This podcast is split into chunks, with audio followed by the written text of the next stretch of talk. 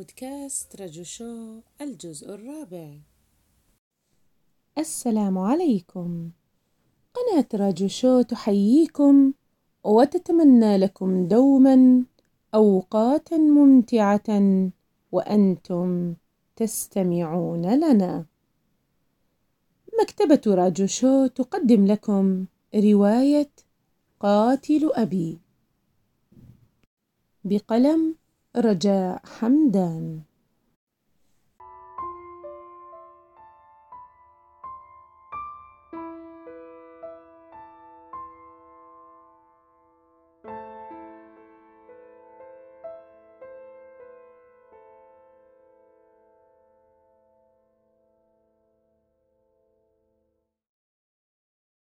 دخل طارق عند سلوى وقلبه يرتجف من الخوف عليها.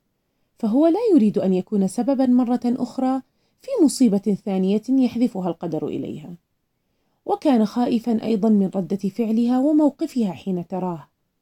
قال لها لقد ساقني القدر لأكون سببا في حادث آخر معك.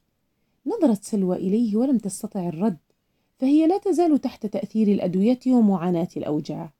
وبالرغم من ذلك لم تستطع أن تكتم دهشتها وانفعالها من رؤيته. أكمل طارق كلامه أرجوك لا تنفعلي إذا أردت أن أعترف بالخطأ هذه المرة سوف أعترف بكل ما تريدين حتى لو دخلت السجن. سوف أفعل ما ترينه مناسبا. الحمد لله الطبيب قال إنك بخير ويمكنك العودة إلى المنزل. ولكني بعد إذنك أريد أن آخذك إلى المستشفى للاطمئنان أكثر. فقالت سلوى بخفوت أرجوك أن تخرج من هنا. أنا لا أريد رؤيتك. فقال لها إنني مصمم على أن أبقى معك وأطمئن عليك مهما حاولت توبيخي وطردي. لن أتركك. ليس قبل أن تستعيدي قوتك. أرجوك. لم تكن سلوى بحال تستطيع بها مجادلته. لقد كانت قواها منهارة وبالكاد تنطق الكلمة. قال لها لم أجد هاتفك كي أتصل على أحد أقاربك لنطمئنه. هل تريدينني أن أتصل بأحد؟ هنا تذكرت سلوى مربيتها وأنها الآن في أشد القلق عليها. أعطت طارقا الرقم وطلبت منه أن يخبرها عنوان المركز لتحضر إلى هنا. بعد نصف ساعة كانت قد وصلت أم دلال وهي في حالة هلع وخوف على سلوى. قالت لها سلوى اطلبي لنا سيارة أريد أن أذهب إلى المنزل. فقال طارق أنا سأوصلكم. فلم تستطع سلوى الرفض أو القبول بل استسلمت لما تختاره أم دلال. فهي تريد فقط الوصول إلى المنزل والراحة هناك. في الطريق قالت أم دلال لقد مت من الخوف عليك يا حبيبتي. سيدي إذا كان بالإمكان أن توقفني أمام أحد المتاجر كي أجلب حاجيات ضرورية فالبيت كان فارغا منذ أشهر. وكانت سلوى في طريقها لشراء المستلزمات عندما حصل الحادث معها فقال طارق وأين منزلكم؟ قالت إنه هناك في آخر الشارع الطويل هذا بعدها انعطف شمالا ستجد طلوعا حادا على رأس الجبل هناك المنزل فقال لها هل تعلمين أن مزرعتي في الجهة المقابلة لمنزلكم؟ على كل حال علينا التوقف بجانب صيدلية لشراء أدوية لسلوى وإذا لم تمانعوا سوف أستضيفكم عندي لأن سلوى تحتاج للراحة ومنزلكم غير جاهز الآن. نظرت أم دلال إلى سلوى لترد على اقتراح طارق ولكنها وجدتها تغط في نوم عميق. فقال طارق دعيني أستضيفكم عندي الليلة ولتكمل سلوى نومها وتأخذ دواءها ونقوم بالعناية بها ريثما تستفيق. فأنت لن تستطيعي أن تتصرفي وحدك. انتهبت سلوى في الليل. كان كلام طارق مقنعا ولم يكن أمام أم دلال حلا سوى أن هزت برأسها بالإيجاب. فهي لا تعرف أحدا في المنطقة. يمكن أن تلجأ إليه ليساعدها إذا احتاجت سلوى شيئا ما. حمل طارق سلوى ووضعها على السرير. وقال لأم دلال سوف نتناوب عليها. ابقي معها أنت الآن. ريثما أحضر أدويتها وأطلب من الخدم صنع حساء ساخن لها. بعد ثلاث ساعات دخل غرفة سلوى وطلب من أم دلال الذهاب إلى الغرفة الأخرى لترتاح قليلا وهو سيباشر المناوبة. جلس طارق على المقعد المقابل لسرير سلوى وفي الحقيقة هو لا يعلم لماذا يرتجف خوفا عليها هكذا. هل هو تأنيب الضمير؟ فقد كان القدر أن يكون سببا في موت والدها. والآن هو سبب في حادث كاد أن يفضي بكارثة. يصاب بها الاثنان معا ولم يهتم لنفسه بل خاف عليها. وكم حمد الله عندما طمأنه الطبيب عن حالتها. إنه يشعر أنه مسؤول عنها. إنه يعلم أن سلوى عندما تستفيق وتستعيد قواها سوف توبخه ولن ترضى عن عنايته بها. فهو ما يزال يتذكر كلامها بعد أن برأته المحكمة من تسببه بحادث أبيها. حينها قالت له بعنف المحكمة برأتك ولكنك ستبقى في نظري متهما قاتلا لأبي وأدعو ربي أن يريني فيك يوما. بدأ ضوء الصباح يسطع من خلال النافذة. عندها فتحت سلوى جفونها على رؤية طارق أمامها. لم يستوعب عقلها لماذا يجلس هو هكذا بجانبها. نظرت حولها فلم تجد نفسها في غرفتها. والسرير الذي تنام عليه ليس سريرها أرادت رفع رأسها فهب طارق ليضع الوسادة خلف رأسها فقالت مستغربة لماذا أنت هنا؟ أو لماذا أنا هنا؟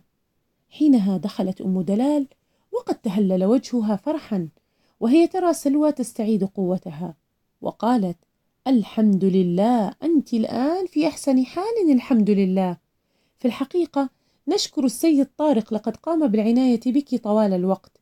لولاه لما عرفت ماذا أفعل. لقد أحضرنا إلى منزله وسهر طوال الليل لأجلك. أجبرت سلوى نفسها على النهوض متحملة للألم في كل أنحاء جسدها الرقيق وقالت أخرجوني من هنا أريد العودة إلى بيتي.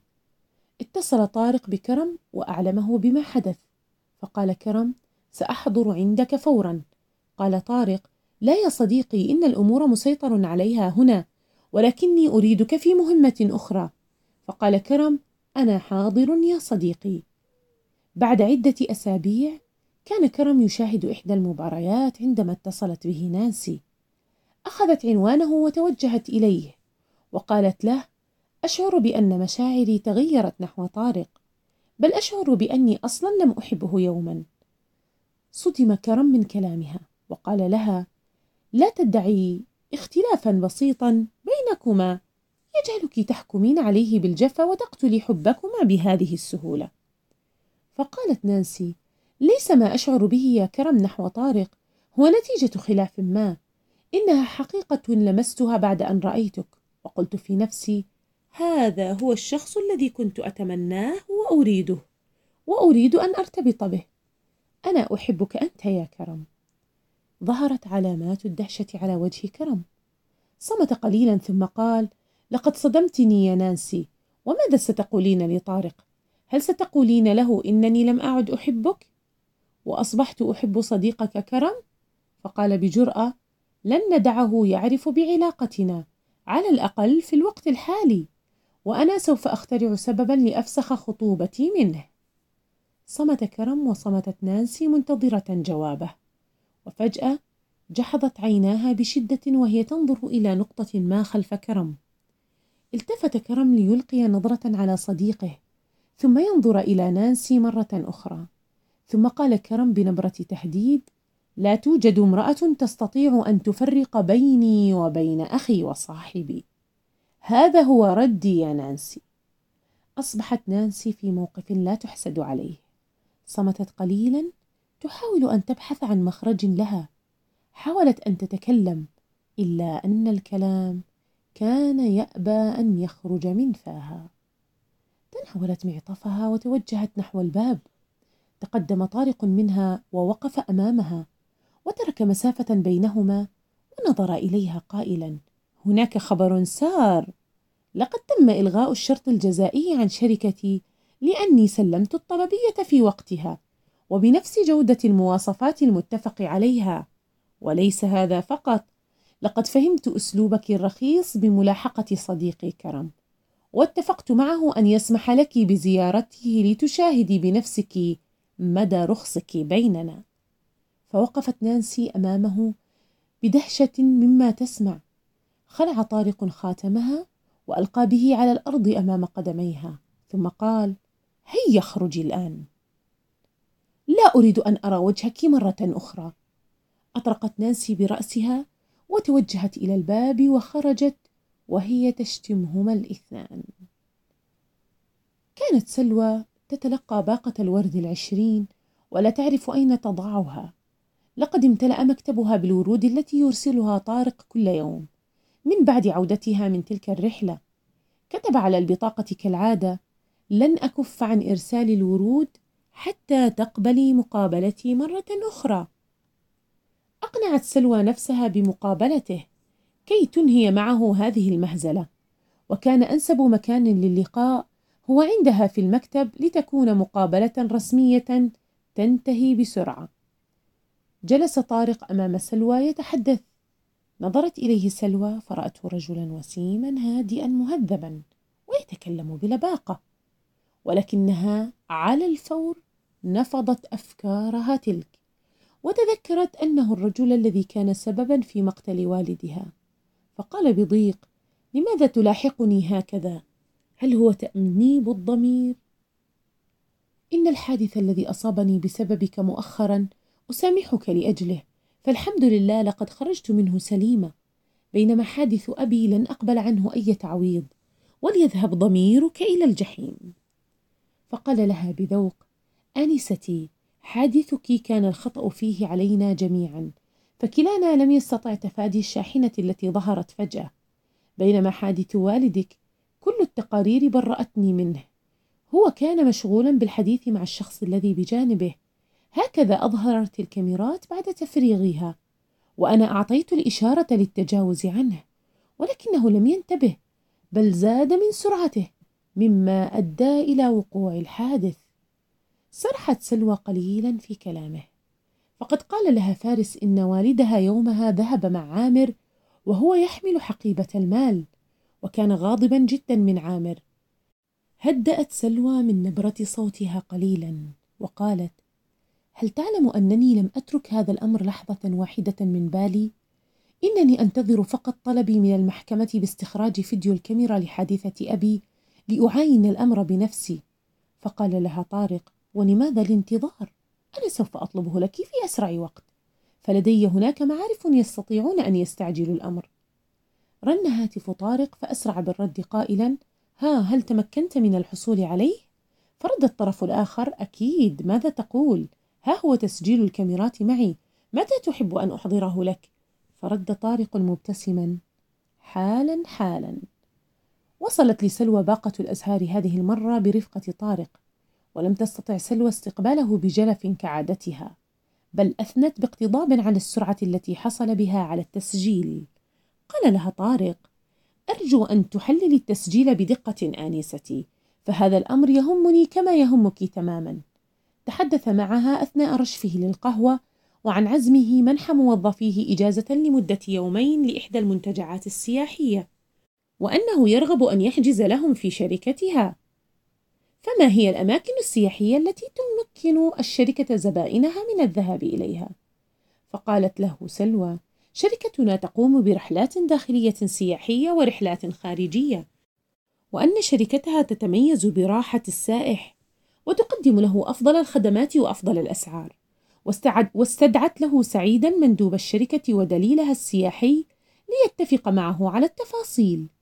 وعندما انتهى طارق من أسئلته، هب واقفا وراح يشكر سلوى ومد يده يسلم عليها وقال لها أرجو أن تعلميني بما تتوصلين إليه من نتائج حول تحليل التسجيل. في ذلك الأثناء كان عامرا متوجها نحو مكتب سلوى وباب المكتب مفتوح.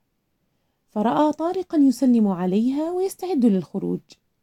فرمقه بنظرات نارية وعندما خرج طارق قال لها عامر كيف سمحت لهذا أن يدخل مكتبك؟ وليس هذا في حسب. بل يتكلم معك ويسلم عليك. وأنت راضية؟ فقالت لقد جاء بعمل. يريد أن يذهب بجولة سياحية مع موظفيه. وجاء هنا كي يحجز للرحلة.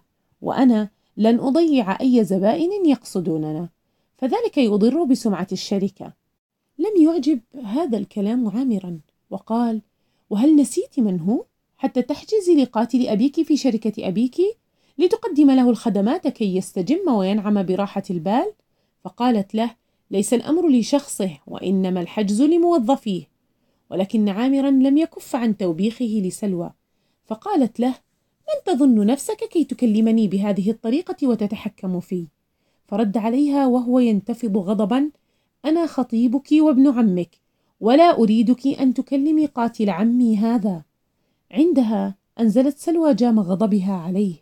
وقالت من الآن أنت لست بخطيبي. اتركني وشأني. لا أريد وصاية علي من أحد. وقعت كلماتها عليه كطلق الرصاص. صمت قليلا ثم قال إنني أخاف عليك يا حبيبتي. لا أريد أن يستغلك أحد. وهذا الشخص أراه يحوم حولك وله ماض معنا سيء. إنه السبب في الحادث الذي أدى لموت والدك. في صباح اليوم التالي ارتدت سلوى ملابسها وتجهزت للذهاب. وقبل أن تذهب إلى الشركة عرجت على مستشفى العلي وتوجهت نحو الاستعلامات. قالت أعلم إني متأخرة بسؤالي هذا ولكني عندما راجعت حاجيات والدي التي سلمت لي والتي كانت بحوزته أثناء الحادث تبين لي أن هناك حقيبة, حقيبة لم تسلم لي. اصطحبها الموظف إلى قسم الأمانات وهناك أخذوا يقرؤون الجرد عن جهاز الحاسب. لقد تم تسليمك محفظة بداخلها أوراق رسمية ومبلغ 300 دينار وساعة يد. فقالت أليس هناك من حاجيات أخرى كانت بحوزته؟ فأجاب الموظف كل ما استلمناه من موجودات شخصية تخص السيد مصطفى في ذلك الوقت مكتوبة هنا وهي كما عددتها لك. بينما الموجودات التي كانت في سيارته فهي من اختصاص الشرطة. عليك بمراجعة قسم الشرطة فهي تتحفظ على الموجودات إلى حين طلبها من قبل أصحابها ألم تحصلي على الموجودات في حينها آنستي؟ فقالت سلوى بلى بلى وهنا خطر سؤال على بال سلوى فقالت كان السيد عامرا وهو خطيبي يجلس مع أبي في السيارة أثناء الحادث فهل تم تسليم جميع حاجياته؟ فقال الموظف نعم كان بحوزته محفظة وهاتف نقال وحقيبة سوداء اللون كان يمسكها بيده ووضعت كلها في الأمانات. ريثما أنهى فحوصاته عاد وأخذها في نفس اليوم. عندها كتمت سلوى شحقتها وشكرت الموظف ثم ذهبت. نهاية الجزء الرابع بودكاست رجو شو إلى اللقاء في الجزء الخامس.